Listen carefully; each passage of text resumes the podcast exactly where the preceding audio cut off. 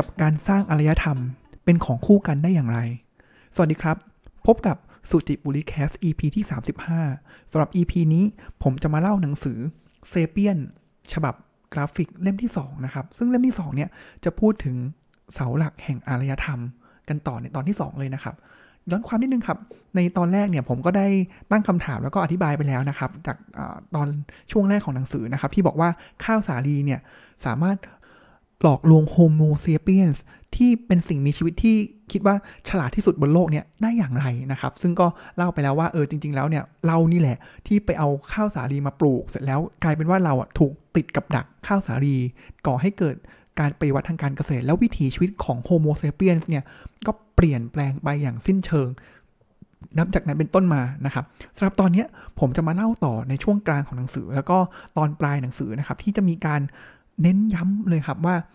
การสร้างอารยธรรมต่าง ๆ เนี่ยครับ มันสอดคล้องไปกับเรื่องของเรื่องเล่า แล้วก็และเรื่องเล่าเหล่านี้ครับ มันก่อให้เกิดความเหลื่อมล้ำได้อย่างไรในทุกๆมิติเลยนะครับ ซึ่งผมว่าหนังสือให้แง่คิดแล้วก็ตัวอย่างที่กระชับแล้วก็ชัดเจนเป็นอย่างมากนะครับ เพราะฉะนั้นแล้วเรามาต่อกันเลยดีกว่าครับโปรเฟสเซอร์ยูวาลนะครับก็บอกว่าการปฏิวัติการเกษตรเนี่ยครับ มนุษย์เราเนี่ยมองว่าเนี่ยคือหนทางแห่งความมั่งคั่งและก้าวหน้านะครับ แต่อีกฝ่ายหนึ่งเนี่ยก็บอกว่ามันคือหนทางแห่งความพังพินาศนะครับ เพราะว่าหลังจากที่มีการปฏิวัติการเกษตรแล้วเนี่ย สิ่งหนึ่งเลยที่ตามมานะครับ ก็คือมันนำไปสู่การที่เราเนี่ยเริ่มสะสมสิ่งต่างๆ เกิดการมีทรัพย์สินส่วนตัวนะครับ คือก่อนหน้านี้ครับพรานป่าเนี่ยครับพอเรา เก็บของต่างๆ มาได้แล้วเนี่ยครับเขาจะไม่มีการเก็บทรัพย์สินนะครับ ก็คือมีอาหารมาใช่ไหมครับ อย่างที่เล่าให้ฟังไปว่ากินหมดเขาก็ออกไปล่านะครับ แต่ว่าพอเราเริ่มมีการปฏิวัติทางการเกษตร เริ่มเลี้ยงเจ้าข้าวสาลีแล้วก็สัตว์เลี้ยงต่างๆ ทั้งสัตว์เลี้ยงเป็นเพื่อนเป็นเพื่อนเล่นหรือว่าเป็นอาหารก็ตามเนี่ยครับเริ่มจะมีการถือครองทรัพย์สินมากขึ้นเรื่อยๆเรื่อยๆนะครับ แล้วเขาก็มองว่าไอ้สิ่งพืชผลพันธุ์ต่างๆเนี่ยครับ เขาถือว่าสิ่งเหล่านั้นเนี่ยเริ่มเป็นสมบัติส่วนตัวครับ มนุษย์เริ่มมีการเป็นเจ้าของแพะเจ้าของแกะนะครับ แล้วก็เริ่มมีความคิดอย่างหนึ่งครับว่าเฮ้ยในเมื่อเราเป็นเจ้าของสิ่งต่างๆ ได้แล้วเนี่ยครับแล้วเราสามารถเป็นเจ้าของมนุษย์ด้วยกันได้หรือไม่ เพราะฉะนั้นเนี่ยเรื่องการมีทาสหรือการแบบรับทาสมาในอานัตเนี่ยครับมันเริ่มขึ้น หลังจากที่มีการปฏิวัติทางการเกษตรนะครับ หรืออาจจะมีเรื่องแนวคิดที่ว่าผู้ชายเนี่ยก็เป็นสามารถเป็นเจ้าของของผู้หญิงได้นะครับเนี่ยมันมาควบคู่กันหลังจากที่มนุษย์เนี่ยเริ่มสามารถครอบครองสิ่งต่างๆ ได้แล้วนะครับ ทีนี้เป็นไงบ้างครับ เริ่มพอเห็นภาพแล้วไหมครับ เริ่มรู้สึกมีการยึดครองยึดถือยึดมั่นถือมั่นนั่นเลยเป็นสิ่งที่มนุษย์โฮโมเซเปียนเราเนี่ยเริ่มมีแนวโน้มครับที่จะเห็นแก่ตัวมากขึ้นมากขึ้นนะครับ ผ่านการเวลาไปครับ การเกษตรเนี่ยก็ทำให้แต่ละคนเนี่ยก็เก็บสิ่งต่างๆใช่ไหมครับ แล้วก็มองถึงอนาคตของลูกหลานมากขึ้นนะครับ เริ่มกุ้มใจแล้วเฮ้ยเราเริ่มลงทุนเพาะปลูกในที่นาแปลงนี้ไปเนี่ย แล้วจะเกิดอะไรขึ้นล่ะ ถ้าฝนไม่ตก หรือว่าถ้าเกิดฝนตกมากเกินไป เริ่มกังวลภัยพิบัติต่างๆนะครับ อาจจะเป็นฝนหรือว่าน้ำแล้ง หรืออศัตรูพืชต่างๆนะครับ ซึ่งอันนี้เป็นภัยจากธรรมชาตินะครับ แต่ว่ามันไม่ได้มาแค่ แค่ธรรมชาติใช่ไหมครับ มันก็จะมีภัยที่มาจากมนุษย์ด้วยกันเอง เช่นอะเห็นคนนึงปลูกได้ดีเกิดการขโมย หรือว่าไปลักขโมยกันอะไรอย่างนี้คดโกงกันมากขึ้นนะครับ เป็นไงครับลองนึกภาพ สิ่งที่เกิดขึ้นคือเริ่มเกาะการก่อร่างสร้างตัวของอำนาจรัฐ ก็คือการที่เราเนี่ยมอบหมายให้คนคนหนึ่งเลยเนี่ยครับที่คนในกลุ่มเนี่ยมีความเชื่อถือ ก็สถาปนาเขาให้เข้ามาเป็นผู้ปกครองหรือว่าเป็นคนดูแล เป็นคนไกลเกลี่ยต่างๆนะครับอะทีแรกมันก็เหมือนจะดีใช่ไหมครับ แล้วแล้วก็อะคนที่อุตส่าห์เสียสละตัวเองมาที่จะเป็นคนไกลเกลี่ยหรือเป็นคนที่คอยควบคุมความสงบเรียบร้อย สิ่งที่เกิดขึ้นคืออะไรครับ เราก็ต้องให้เหมือนให้ให้สวยให้ผลประโยชน์กับเขาเพื่อให้เขาเนี่ยเริ่มสามารถดูแลให้เราได้นะครับ เพราะเขาไม่สามารถจะมาดูแลทุกๆ คนให้อย่างฟรีได้นะครับอะเริ่มเห็นภาพแล้วใช่ไหมครับ พอเราเริ่มจ่ายไปให้คนหนึ่งคนหนึ่งมันเริ่มเกิด ระบบอำนาจขึ้นมาครับ แล้วกลายเป็นว่าเฮ้ยไอคนที่คิดว่าน่าจะเป็นคนที่มาคอยดูแลคนอื่นเนี่ยเขากลับเอาทรัพยากรเอาสิ่งต่างๆเนี่ยรวบทรัพยากรเข้าไป ทั้งนี้นะครับทั้งรัฐหรือว่าผู้ปกครองเนี่ยครับอะก็จะเริ่มแล้วเห็นแล้วนะครับว่าก็จะเริ่มแบ่งเป็นชนชั้นมากขึ้นมากขึ้นนะครับเขาก็จะเก็บพวกอาหารส่วนเกินของชาวนาไปนะครับ แล้วสุดท้ายแล้วชาวนาที่เป็นคนเริ่มแรกเริ่มเดิมทีเลยเนี่ย ก็แค่มีอาหารแค่พอประทังชีวิตเท่านั้นเอง ทีนี้ครับความมันยังไม่จบแค่นั้นครับ แล้วคำถามคือไอ้ทรัพยากรต่างๆ ที่ชนชั้นปกครองหรือว่ารัฐเนี่ยเก็บไปเข้าไปทำอะไรครับอะลองนึกดูนะครับสุดท้ายแล้วสิ่งต่างๆ เหล่านั้นเนี่ยครับมันก็ถูกนำไปหล่อเลี้ยงทั้งเรื่องของการเมืองนะครับเรื่องของสงครามนะครับอาจจะไม่ดีนะครับแต่ว่าในด้านนี้ก็อาจจะมีเรื่องของการสร้างศิลปะ สร้างปรัชญา สร้างวังสร้างป้อมปราการ หรือว่าอนุสาวรีย์หรือว่าวัตถุบูชาวัดต่างๆขึ้นมานะครับ เพราะฉะนั้นแล้วเนี่ยพระราชาผู้ปกครองเจ้าหน้าที่รัฐต่างๆเนี่ยครับคือกลายเป็นว่าหน้าที่ของเขาเนี่ยเขายกตัวเองขึ้นมาแล้วเขาไม่จำเป็นต้องเป็นชาวนาแล้วนะครับ เพราะว่าก็จะมีคนเนี่ยคอยที่จะปลูกพืชพันธุ์ต่างๆเนี่ยเอามาให้เขาตลอดเวลานะครับ หนังสือมีเล่าเรื่องน่าสนใจนะครับเขาก็เจ้า ผู้แต่งเนี่ยครับยูวาก็จะเป็นตัวละครหนึ่งในหนังสือนะครับเขาก็มีการย้อนเวลาไปนะครับแล้วก็ไปคุยกับขงจื้อนะครับก็คือเป็นคนที่สร้างระบบรากฐานการคิดการปกครองของจีนนะครับคงจื้อบอกนี้ครับเขาบอกว่าประวัติศาสตร์เนี่ยจึงถูกสร้างขึ้นโดยคนกลุ่มคนเพียงหยิบมือเดียวก็คือชนชั้นปกครองนะครับ ส่วนคนที่เหลือเนี่ยก็มีหน้าที่แค่ไถพรวนแล้วก็หาบคอนน้ำต่อไป มาถึงตรงนี้แล้วเนี่ยครับเราก็จะเริ่มเห็นแล้วครับว่าจากชาวนากลุ่มเล็กๆนะครับก็เริ่มรวมกลุ่มขยายใหญ่ขึ้นใหญ่ขึ้นนะครับแล้วพอมันเริ่มมีคนจำนวนมากขึ้น สภาพสังคมเนี่ยมันก็มีความซับซ้อนมากขึ้นนะครับก็จะมีเรื่องของการเมืองการปกครอง มีเรื่องของการวางผังเมืองต่างๆนะครับ แต่ว่าเฮ้ยแล้วอะไรล่ะที่เป็นจุดศูนย์รวมที่ทำให้มนุษย์หรือโฮโมเซเปียนเนี่ยไปในทิศทางเดียวกันได้ นั่นคือสิ่งที่ professor ยูวาหรือผู้เขียนเนี่ยบอกตลอดเวลาว่าเป็นเรื่องของการนำเรื่องเล่ามาใช้ให้เกิดประโยชน์นะครับ เพราะฉะนั้นเรื่องเล่าเนี่ยมันเลยก่อให้เกิดศาสนา ให้เกิดรัฐชาติต่างๆนะครับ หรือถ้าเกิดมาถึงปัจจุบันนะครับ เรื่องระบบเศรษฐกิจต่างๆ การปกครองแบบประชาธิปไตยนะครับ หรือว่าเรื่องการเมืองอะไรต่างๆ เนี่ยมันเป็นอิทธิพลของเรื่องเล่านะครับ ผมยกตัวอย่างอย่างนี้ดีกว่าครับที่หนังสือเนี่ยชอบยกมาใช้นะครับ เพื่อนเพื่อนผู้ฟังลองนึกภาพดูนะครับว่าถ้าผมเป็นผู้ปกครองคนหนึ่งเลยเนี่ยครับแล้วผมเนี่ยอยากจะสร้างมหาวิหาร แต่เจตนาของผมเนี่ยผมอยากจะบอกว่าเฮ้ยเพื่อเป็นการเชิดชูตัวผมเองว่าผมยิ่งใหญ่นะครับผมจะทํำยังไงครับ จะบอกทุกคนไหมว่าเฮ้ยทุกคนมาช่วยกันนอกจากเขาต้องมาจ่ายสวยเป็นอาหารให้ผมแล้วเนี่ยต้องลงมือลงแรงมาสร้างวิหารให้ผมด้วยนะครับนี่ไม่ใช่สิ่งที่เกิดขึ้นนะครับ แต่สิ่งที่เกิดขึ้นคือตัวผมเองที่อยากสร้างวิหารเนี่ยผมก็อุปโลกเรื่องราวขึ้นมาครับ เช่นอาจจะมีภัยต่างๆมาใช่ไหมครับ แล้วเราก็อุปโลกว่ามีเทพเจ้าองค์หนึ่งขึ้นมา เป็นเทพเจ้าแห่งสายฝนนะครับ แล้วถ้าเกิดเราเทิดทูนบูชาเทพเจ้าแห่งสายฝนนี้ เป็นอย่างดีด้วยการสร้างมหาวิหาร และเมื่อเทพองค์นี้เนี่ยได้รับการเชิดชูจากมหาวิหารนี้แล้วเนี่ย เขาก็จะดลบันดาลให้ฝนตกต้องตามฤดูกาลไม่มีฝนแรงหรือไม่มีน้ำท่วม นี่แหละครับเป็นวิธีการที่ storytelling เนี่ยครับมันเป็น power of storytelling ที่มนุษย์เราเนี่ยนำมาใช้เพื่อให้เราสามารถรวมกลุ่มกันได้ แล้วก็ไปในทิศทางเดียวกันได้ หรืออีกตัวอย่างหนึ่งนะครับที่หนังสือไม่ว่าจะเป็นเล่มใหญ่หรือว่าเล่มนี้ก็จะพูดถึงก็คือเรื่องของเปอร์โยนะครับเปอร์โยเป็นแบรนด์รถนะครับเขาก็เกิดคำถามว่าเปอร์โยเนี่ยเอ๊ะตกลงแล้วจริง ๆ แล้วเนี่ยมันคืออะไรนะครับนี่มันคือรถหรือเปล่า มันคือโลโก้หรือมันคืออะไรนะครับเขาบอกนี้เขายกตัวอย่างว่าเบอร์โยเนี่ยมันไม่ได้เป็นแค่จินตนาการของแค่ผู้ก่อตั้งหรือว่า CEO นะครับ แต่ว่าบริษัทเบอร์โยนะครับ มีอยู่ในจินตนาการของคนนับล้านคนนะครับ คือเมื่อ CEO ตายไปนะครับ ความหมายของเจ้าเสือโลโก้เนี่ยมันก็ยังอยู่นะครับในมุมมองของคนล้านคน คนล้านคนก็เชื่อในเปอร์โยนี้เหมือนกันนะครับ เช่นเดียวกันเลยครับเนี่ยมันเป็นสิ่งที่เกิดขึ้นในทุกๆ ความหมายหรือว่าในทุกๆ เรื่องราวต่างๆ ที่มนุษย์เราใส่เข้าไปนะครับ เรื่องของทุนนิยมที่ทุกคนต้องออกไปใช้ชีวิต นะครับ เพื่อให้ตัวเองมีความสุข สุดท้ายแล้วเพื่ออะไรครับ เป็นเรื่องเล่าที่เราต้องให้บอกทุกคนไปใช้ชีวิตอย่างมีความสุข เพื่อที่จะจับจ่ายใช้สอย เกิดวัฏจักรของระบบทุนนิยมนะครับ นี่ก็เป็นตัวอย่างเหมือนกันเลยก็คือ เราเนี่ยเติบโตอย่างก้าวกระโดดด้วย power of storytelling นะครับเป็นไงบ้างครับเพื่อนๆ พอเห็นภาพกันไหมครับ แต่ว่า EP นี้ยังไม่จบนะครับ ไหนๆ ก็มาถึงตรงนี้แล้ว ผมขอไปต่อกับคำถามที่ผมโปรยไว้ตอนเริ่มต้นเลยนะครับ ว่าการสร้างอารยธรรมเนี่ย มัน มาควบคู่กับความเหลื่อมล้ำได้อย่างไรนะครับ ความเหลื่อมล้ำในที่นี้เนี่ยหมายถึงอะไรบ้างนะครับ ก็ผมตัวอย่างนะครับแล้วเดี๋ยวอาจจะลง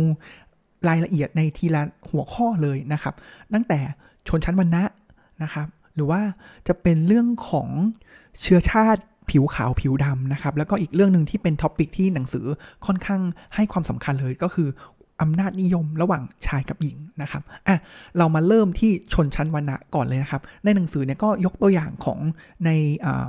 ของฮินดูนะครับที่เขาก็จะมี 4วรรณะนะครับ ถ้าเกิดจำกันได้นะครับ ก็คือมีกษัตริย์นะครับ มีพราหมณ์ มีแพศย์ แล้วก็มีศูทรนะครับ หรือสูตรนะครับอะแรกเริ่มเดิมทีเนี่ยครับ มันเป็นอย่างนี้อย่างที่ผมเล่าเมื่อช่วงตอนต้นนะครับ ที่แรกทุกคนเท่าเทียมกันหมดเลยนะครับ แล้วก็พอเราเริ่มมีชนชั้นปกครองนะครับ ก็เริ่มมีกษัตริย์ แล้วก็อีกฝั่งหนึ่งเลยเนี่ยก็จะเป็นกลุ่มที่เป็นทาสนะครับ ก็พอเรามันเป็นอย่างนี้แล้วเนี่ยความเหลื่อมล้ำมันก็เริ่มถ่างขึ้นเรื่อยๆเรื่อยๆเรื่อยๆนะครับโจทย์สำคัญของกษัตริย์คืออะไรครับอ่าเพื่อนๆลองเดาดูนะครับ พวกกลุ่มคนชนชั้นสูง ชนชั้นปกครองนะครับ สิ่งที่เขาต้องการคือเฮ้ยเขาจะทำอย่างไรให้แน่ใจได้ว่าเขาเนี่ยจะสามารถรักษาสินทรัพย์ แล้วก็สถานะอภิสิทธิ์ของพวกเขาไว้ได้ พื่อที่ว่าเมื่อเขาตายไปแล้วเนี่ยครับลูกหลานของเขาเนี่ยก็ยังมีความมั่งคั่ง มีอำนาจนะครับ โดยที่ไม่ไม่ให้แบบลูกหลานของคนรับใช้ต่างๆเนี่ยขึ้นมาแข่งขันได้นะครับเขาทำอย่างไรเนี่ยคือเป็นโจทย์ที่เขาตั้งขึ้นมานะครับสิ่งที่เขาทำคืออะไรครับ สิ่งที่เขาทำเลยก็คือเขารู้ว่าการที่คนเนี่ยจะลืมตาอ้าปากได้ธาตุจะขึ้นมาได้เนี่ยต้องมีการศึกษา เพราะฉะนั้นเขาก็บล็อกการศึกษาไว้เลยนะครับเขาก็ไม่ให้ชนชั้นลูกของทาสเนี่ยได้รับการศึกษา อ้าว แล้วถ้าเกิดลูกของท่าสเนี่ยเกิดอยากศึกษาเนี่ยเขาทำยังไงครับอะมันก็เริ่มโยงไปเรื่องของศาสนาครับเขาก็บอกว่า เพราะว่าเจ้าเกิดเป็นทาสเป็นสูทรเพราะฉะนั้นศาสนาบอกไว้ว่าเจ้าไม่สามารถที่จะได้รับการศึกษาได้ การที่เจ้าเกิดมาเป็นทาสเนี่ยเป็นเพราะพระเจ้าเนี่ยได้บัญญัติเอาไว้ เพราะฉะนั้นเจ้าก็จงเป็นทาสต่อไป นอกจากนี้เนี่ยครับชนชั้นปกครองชั้นพราหมณ์หรือว่ากษัตริย์เนี่ยครับเขาก็บอกลูกหลานเขาครับว่าห้ามไปยุ่งกับชนชั้นล่างทาสสุทรต่างๆนะครับนี่คือคำสั่งของพระเจ้าเช่นกันนะครับ นอกจากนี้เลยเนี่ยมันก็จะมีเรื่องของประเด็นเรื่องความรักใช่ไหมครับเขาก็ถึงขั้นออดกฎเลยครับว่า ถ้าชนมีการรักกันแต่งงานกันระหว่างชนชั้นวรรณะมาอาจจะมาจากลูกหลานกษัตริย์ใช่ไหมครับ ไปได้กับ ลูกหลานของทาสสิ่งที่เกิดขึ้นคือทั้งครอบครัวเนี่ยจะถูกปรับไปเป็นชนชั้นที่เรียกว่าจันทาเลยทีเดียว ซึ่งก็ต้องต้องบอกว่าเป็นบทลงโทษทางสังคมที่รุนแรง เพราะว่าจันทานเนี่ยเป็นชนชั้นที่ต่ำกว่าท่าลงมาอีกนะครับ ก็คือไม่มีสิทธิ์ไม่มีเสียงเลย แล้วต้องแยกกันอยู่ไม่สามารถใช้ชีวิต หรือว่ามีลมหายใจร่วมกับแม้กระทั่งทาสได้เลยนะครับ มันก็เลยเป็นบทลงโทษทางสังคมที่รุนแรง แล้วก็เหมือนเป็นกำแพงกั้นครับ ไม่ให้ชนชั้นปกครอง ตั้งแต่ไม่จะเป็นกษัตริย์หรือพราหมณ์เองเนี่ยมายุ่งกับสูทรไม่ว่าในช่องทางใดนะครับ คนที่เกิดมาเป็นสูทรเลยเนี่ยก็มีหน้าที่แค่ใช้แรงงานรับใช้วันณะที่สูงกว่าตั้งแต่เกิดยันตาย เพราะฉะนั้นหนังสือให้แง่คิดที่น่าสนใจครับว่าเรื่องของความเหลื่อมล้ำหรือว่าชนชั้นวรรณะต่างๆเนี่ยมันไม่ได้เกิดขึ้นโดยบังเอิญ แต่มันทุกอย่างเนี่ยมันมีเรื่องราว มันมีเหตุมีผลของมัน ซึ่งสิ่งเหล่านี้มันก็เป็นสิ่งที่ค้ำยันการสร้างอารยธรรมของมนุษย์มาด้วย เช่นเดียวกันเลยครับกับอันนั้นจะเป็นยุคสมัยฮินดูใช่ไหมครับ แต่สิ่งนี้ก็เกิดขึ้นกับเรื่องของชนชั้นเชื้อชาติ ผิวขาวผิวดำลักษณะเรื่องราวเหมือนกันเป๊ะ เลยนะครับ ต่างกันแค่เวลาที่เกิดขึ้น แต่ว่าโดยหลักการแล้วเนี่ยเหมือนกัน เพราะฉะนั้นอันนี้ผมอาจจะไม่ได้ลงดีเทลในที่หนังสือเล่านะครับ ผมขอกระโดดข้ามมาประเด็นที่ผมคิดว่าเออมันน่าสนใจมาก ๆ เลยครับ คือเรื่องของอำนาจนิยมที่ชายมีมากกว่าหญิงนะครับ คือนับตั้งแต่มีการปฏิวัติเกษตรมานะครับ จะเห็นได้เลยครับว่าผู้ชายเนี่ยได้เปรียบ ผู้หญิงในทุกแห่งทุกหนเลยนะครับ ลองย้อนดูได้เลยนะครับ ที่ประเทศจีนแน่นอนเลยครับ หนังสือมีการขุดค้นพบยกตัวอย่างนะครับที่สุสานแห่งหนึ่งนะครับ ก็เป็นสุสานท่านหญิงห่าวนะครับ ประมาณ 1,200 ปีก่อนคริสตคริสตกาลนะครับเขาก็จะมีเหมือนเป็นกระดองเต่านะครับ ที่มีการแกะสลักเอาไว้นะครับ แล้วก็จะมีคำทำนายในนั้นนะครับ บอกว่าถ้าเกิดเด็กที่เกิดเนี่ยเป็นผู้หญิง จะนำพามาซึ่งความโชคร้ายนะครับ แล้วหลังจากนั้นเนี่ยสามพันปีความเชื่อเนี่ยมันก็ตราตรึงลงมาในวัฒนธรรมของจีนนะครับ ยิ่งถ้าเกิดผมว่าถ้าเกิดใครมาจากครอบครัวจีนนะครับ จีนแบบจีนจ๋าหน่อยนะครับ ถ้าเกิดเป็นรุ่นพ่อแม่นะครับ หรือว่าเป็นอากงอาม่าเนี่ยจะชัดมากแล้วยิ่งไล่ขึ้นไปเลยเนี่ยครับจะชัดมากครับเขาบอกว่าพ่อแม่บางคนเนี่ยถึงขั้นทำร้ายลูกสาว ถ้าเกิดเขารู้ว่าเป็นลูกสาวในท้องเนี่ยเขาเอาไปทิ้งเลยนะครับ ตั้งแต่ตอนเกิดไม่ใส่ใจไม่ดูแลเลยนะครับ แล้วก็ มีเขาไปดูสำรวจสัมมโนประชากรนะครับที่จังหวัดหนึ่งนะครับเขาบอกว่าทั้งจังหวัดเนี่ยมีเด็กนะครับสุดขั้วมากนะครับมีเด็กผู้หญิง 699 คน ในขณะที่มีเด็กชายทั้งสิ้น 1,000 คนทางที่จริง ๆ แล้วเนี่ยมันควรจะใกล้เคียงกัน แต่ว่าเฮ้ยเกิดอะไรขึ้นทำไมผู้หญิงถึงน้อยกว่าผู้ชายกว่า 300 คนนะครับ ก็อันนี้ก็ละไว้ในฐานที่เข้าใจนะครับ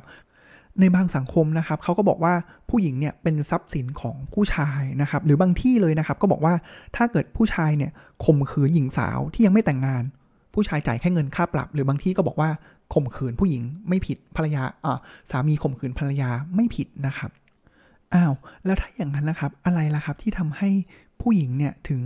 ดูว่ามีศักดิ์ที่ต่ำกว่าผู้ชายนะครับเขาก็มีการลองย้อนกลับไปในอดีตนะครับเขาก็บอกว่าเออหน้าที่ของผู้หญิงเนี่ยหลังจากที่มีการปฏิวัติทางเกษตรนะครับ หน้าที่ของผู้หญิงเนี่ยก็จะเปลี่ยนไปนะครับ ก็จะมีลักษณะของอาจจะเป็นการที่ต้องดูแลลูกนะครับ ใช้เวลากับการคลอดลูกนะครับ แล้วก็ดูแลลูกเป็นหน้าที่ทางธรรมชาตินะครับ ซึ่งทางหนังสือเนี่ยก็บอกว่าเฮ้ยจริง ๆ แล้วเนี่ยสิ่งต่างๆเหล่านี้มัน มันก็มีข้อโต้แย้งได้นะครับ เพราะฉะนั้นสุดท้ายแล้วเขาก็เลยไปสรุปว่าเฮ้ยจนเขาจุดต่างของผู้หญิงกับผู้ชายเนี่ย มันมีแค่เรื่องของชีววิทยาเท่านั้นเองนะครับ ก็เพศชายก็จะมีโครโมโซม XY นะครับ ผู้หญิงก็จะเป็น XX นะครับ แล้วก็ ซึ่งจริง ๆ แล้วเนี่ยมันก็ไม่น่าจะเป็นเหตุเป็นผลที่ทำให้ผู้ชายเนี่ยเหนือกว่าผู้หญิงได้นะครับ เพราะฉะนั้นแล้วเนี่ยเพื่อป้องกันความสับสนแล้วก็ทำให้ชัดขึ้นนะครับ สิ่งที่ทำให้แตกต่างเนี่ยมันไม่ใช่เรื่องของชีววิทยาหรือว่าเรื่องเพศนะครับ แต่เป็นสิ่งที่เรียกว่า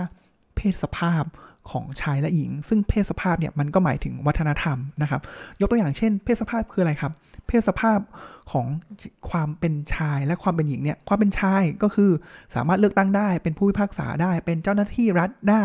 เลือกคู่แต่งงานได้ รู้หนังสือได้ เป็นไทยตามกฎหมาย แต่ถ้าเกิดเป็นเพศสภาพหญิง ซึ่งมันก็มีความสอดคล้องกับ ชีววิทยาเพศหญิงนะครับ ก็อันนี้จะเป็นเรื่องของเลือกตั้งไม่ได้นะครับ เป็นผู้พิพากษาไม่ได้ เลือกคนแต่งงานด้วยไม่ได้นะครับ รู้หนังสือไม่ได้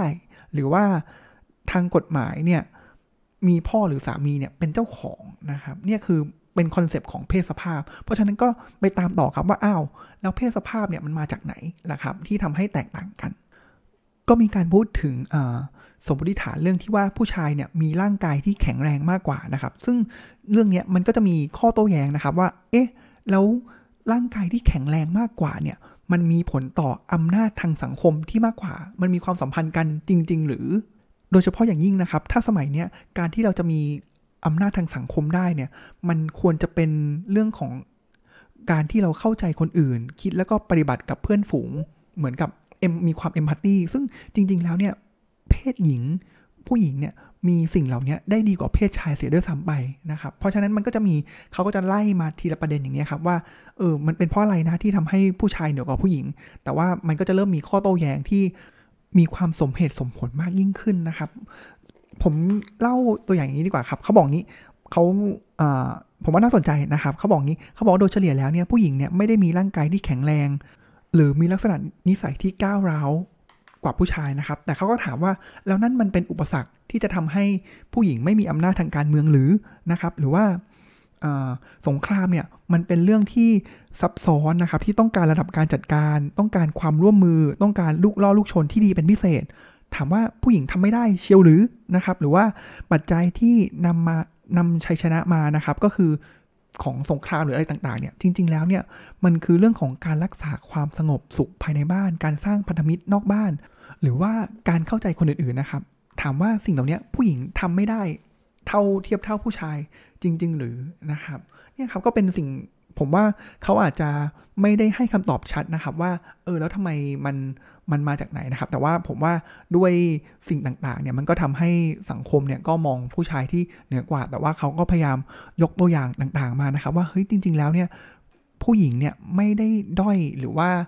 ด้อยไปกว่าผู้ชายเลยนะครับ สมัยนี้ผมว่าถ้าใครอยู่ในแวดวงของอธุรกิจนะครับ เขาก็จะมีเรื่องของสิ่งที่เรียกว่า sustainability นะครับ หมวดของ ESG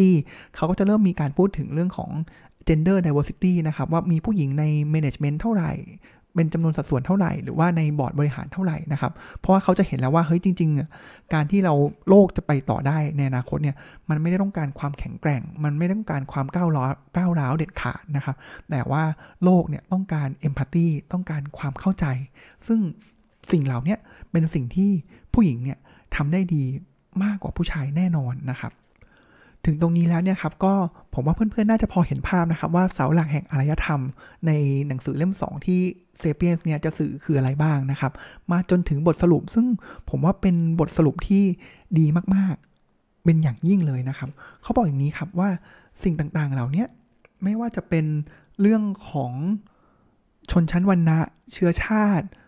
เพศสภาพชายหญิง ศาสนาต่างๆ เหล่านี้นะครับ ทั้งหมดทั้งปวงเนี่ยมันขึ้นอยู่กับอะไรครับ มันขึ้นอยู่กับเรื่องราวที่ผู้คนเชื่อถือ ซึ่งสิ่งเหล่านี้มันไม่ได้เหมือนเป็นสแตติกนะครับ หรือว่าคงที่ แต่ว่ามันมีการเปลี่ยนแปลงมากมายหลายต่อหลายครั้งในหน้าประวัติศาสตร์นะครับ แล้วเขาก็บอกว่าเขาเชื่อนะครับว่าสิ่งเหล่านี้มันจะเปลี่ยนแปลงไปอีกในอนาคต เขาบอกว่าเราเนี่ยไม่สามารถที่จะค้นหาสัจธรรมได้ด้วยการ เข็นฆ่าคนที่ไม่เห็นด้วยกับเรา ซึ่งการที่เรามีเรื่องของระบบชนชั้นวรรณะมีความเหลื่อมล้ำต่างๆ เหล่านี้มันเป็นสิ่งที่สร้างในแง่หนึ่งเลยเนี่ยมันเป็นสิ่งที่สร้างความสงบสุขให้กับโลกให้สามารถดำเนินต่อมาได้ แต่นั่นก็ไม่ได้หมายความว่า เราไม่สามารถที่จะเปลี่ยนแปลงสิ่งต่างๆ เหล่านี้ได้ คือ เพราะด้วยความที่ทุกอย่างมันเป็นเรื่องเล่า เพราะฉะนั้นแล้วเนี่ยเราก็มีสิทธิ์หรือ มีความสามารถที่จะเปลี่ยนแปลงเรื่องเล่าสิ่งต่างๆ ให้เป็นไปตามยุคสมัยมากยิ่งขึ้น แล้วจะทำอย่างไรล่ะที่ต้องการจะเปลี่ยนแปลงค่านิยม หรือเปลี่ยนแปลงเรื่องเล่า สิ่งที่หนังสือบอกนะครับก็คือว่าเราเนี่ยต้องเริ่มจากสิ่งที่สังคมเชื่ออยู่แล้ว จากนั้นเนี่ยก็ค่อยไปดัดแปลงมัน ไปบิดตรงนั้นตรงนี้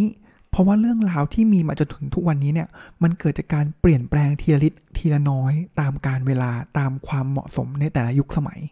ซึ่งในเรื่องราวเรื่องราวหนึ่งเนี่ยครับ มันอาจจะมีหลายเวอร์ชั่นมองต่างมุมกันไปก็ได้ แล้วแต่ว่าบริบทของสังคมตรงนั้นเป็นอย่างไร หรือว่าจุดประสงค์ของผู้ที่เล่าเรื่องราวต่างๆ เหล่านั้นเนี่ยเป็นอย่างไร ซึ่งเราก็ต้องหาจุดสมดุลให้ถูกต้องนะครับว่าจุดสมดุลเนี้ยมันมันอยู่ตรงไหนนะครับ เพราะถ้าเกิดเรา หากโลกของเราเนี่ยไม่มีคนที่ศรัทธาในสิ่งใดเลยเนี่ยระเบียบของสังคมเนี่ยมั่นใจได้เลยว่ามันต้องพังทลายลงอย่างแน่นอนนะครับหรือว่าการที่ผู้คนเนี่ยปักใจเชื่อในเรื่องใดเรื่องหนึ่งมากเกินไปเนี่ยเราก็จะได้ความรับความทุกข์ยากอย่างมากเช่นกัน ผมว่าประเด็นเนี้ยสะท้อนให้เห็นกับบริบทในสังคมไทยได้ไปอย่างดีเลยนะครับ ยิ่งทุกวันนี้สิ่งที่เกิดขึ้นไม่ว่าจะเป็นเรื่องราวของออนไลน์แพลตฟอร์มชื่อดัง แห่งหนึ่งในประเทศนะครับ ที่ตอนนี้ก็เนี่ยเจอเรื่องของเรื่องราวเป็นต้นเลยนะครับ แต่หนังสือเนี่ยให้คำถามที่น่าสนใจครับ เขาบอกว่าสิ่งที่เราควรถามเนี่ยก็คือว่าใครกันนะ ที่เป็นทุกข์จากเรื่องเล่าของเรา ถ้าเรื่องเล่านั้นที่เราสร้างมาเนี่ยมันเป็นเครื่องมือที่เพื่อมีจุดประสงค์เพื่อช่วยเหลือผู้คน เราก็ควรที่จะดำเนินต่อไป แต่ว่าถ้าเกิดเรื่องเล่านั้นเนี่ยมันทำร้ายผู้คน เราก็ควรที่จะเปลี่ยนแปลงมัน ซึ่งแน่นอนครับว่าเราไม่ได้อยู่ในสังคมที่เสมอภาคโดยสมบูรณ์นะครับ สิ่งต่างๆ เหล่านี้มันมันเกิดการเปลี่ยนแปลงมาเรื่อยๆ อยู่ตลอดเวลาอยู่แล้วนะครับ เพราะฉะนั้นเขาบอกว่าคนเราเนี่ยครับสามารถที่จะเปลี่ยนแปลงโลกให้ดียิ่งขึ้นได้ เราสามารถเปลี่ยนแปลงได้อย่างรวดเร็ว และเรา ก็สามารถทำมันได้อย่างสันติด้วยสำหรับวันนี้ก็ขอขอบคุณที่ติดตามกันมานะครับ มีคอมเมนต์อย่างไรก็สามารถแจ้งได้เลยนะครับ แล้วก็ขอกล่าวคำว่า สวัสดีครับ thank you